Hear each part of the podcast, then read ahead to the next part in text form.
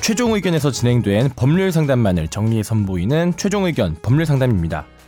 이번 상담은 2017년 12월 8일 최종 의견 113회에 방송됐습니다. 지진 때문에 전세로 사는 집이 망가진다면 어떻게 될까요? 계약은 유지될까요?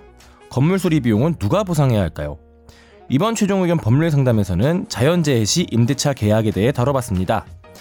최종 의견에 사연을 보내주세요. 법률 상담해드립니다. 파이널 골뱅이 sbs.co.kr 정확히는 작년 경주 지진이 났던 9월에 보냈으니까 1년 조금 지났네요.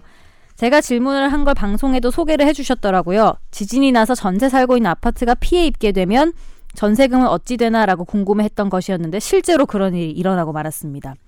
이번 포항 지진으로 포항의 아파트들의 문제가 심각하게 발생했습니다. 필로티 기둥이 주저앉고 아파트가 아예 기울어서 위험해지고 2014년 완공된 곳인데 아파트 단지 상당 부분이 금이 가서 대부분 주민들이 임시보호소에 피신해 있습니다.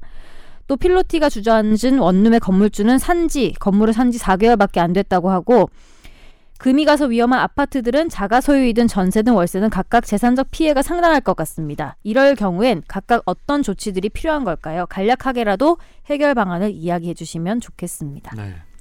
조치라는 게 뭐 이제 당사자들이 개인적 조치를 말하시는 거겠죠. 근데 일단은 뭐 이런 거죠. 전세 계약이라는 거는 집주인은 들어와 살게 해주고 보증금을 받았다가 차임을 받던지 그 다음에 나갈 때 돌려주고 이런 계약이고 전세권자나 임차인은 들어가서 살 수 있는 권리가 있는 건데 뭐 차임을 내야 되는 의무가 있고 서로 어떤 의무를 부담하는 계약인 거죠. 이 상황에서 그 누구의 잘못도 없이 더 이상 사용을 못하게 된 거죠. 그러니까 계약을 해서 둘 중에 한 명이 잘못을 하면 그 사람이 책임을 지지만 이 계약은 천재지변. 어, 그렇죠. 천재지변 같은. 그래서 이거는 누구의 잘못도 아닙니다. 그럴 때는 그냥 계약이 뭐 만약에 이게 뭐 어느 정도 금이 가고 이랬다면은 뭐 보험이나 이런 걸 통해서 뭐 수리를 한다든 하는데 거의 완전히 전파가 돼서 사용 못하는 수준이 되면 그냥 끝나는 거예요 계약이. 그래서 개인적인 조치라고 할 만한 게 없고요.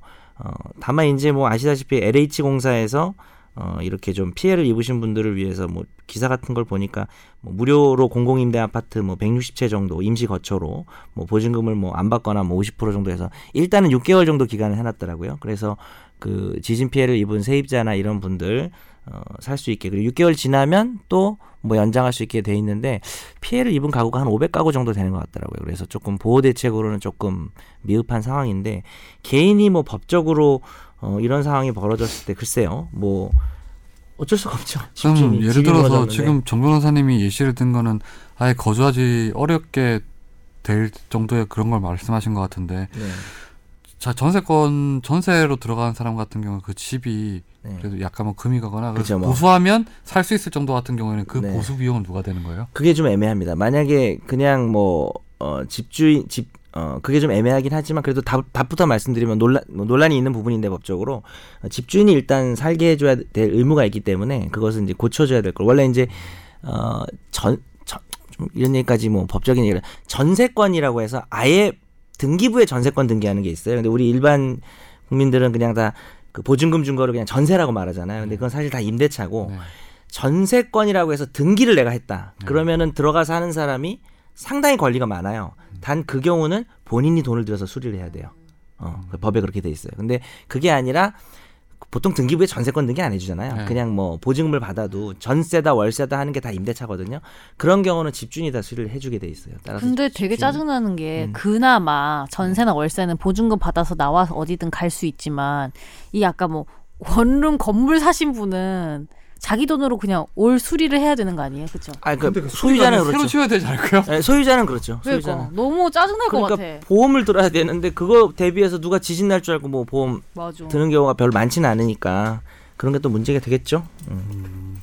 그러면 이거는 그 보험 같은 경우에도 사실 우리나라에서 자연재해에 대한 보험을 드는 경우가 많 거의 없 드물지 않아요? 예, 많지는 않죠. 네. 많지는 않은데 어, 일반적으로 뭐 그 여러 가지 사고, 전, 뭐 화재나 이런 거에 관련해서 보험을 들게 되면 뭐 보상은 받을 수 있습니다. 네, 알겠습니다. 다음 사연 넘어갈까요?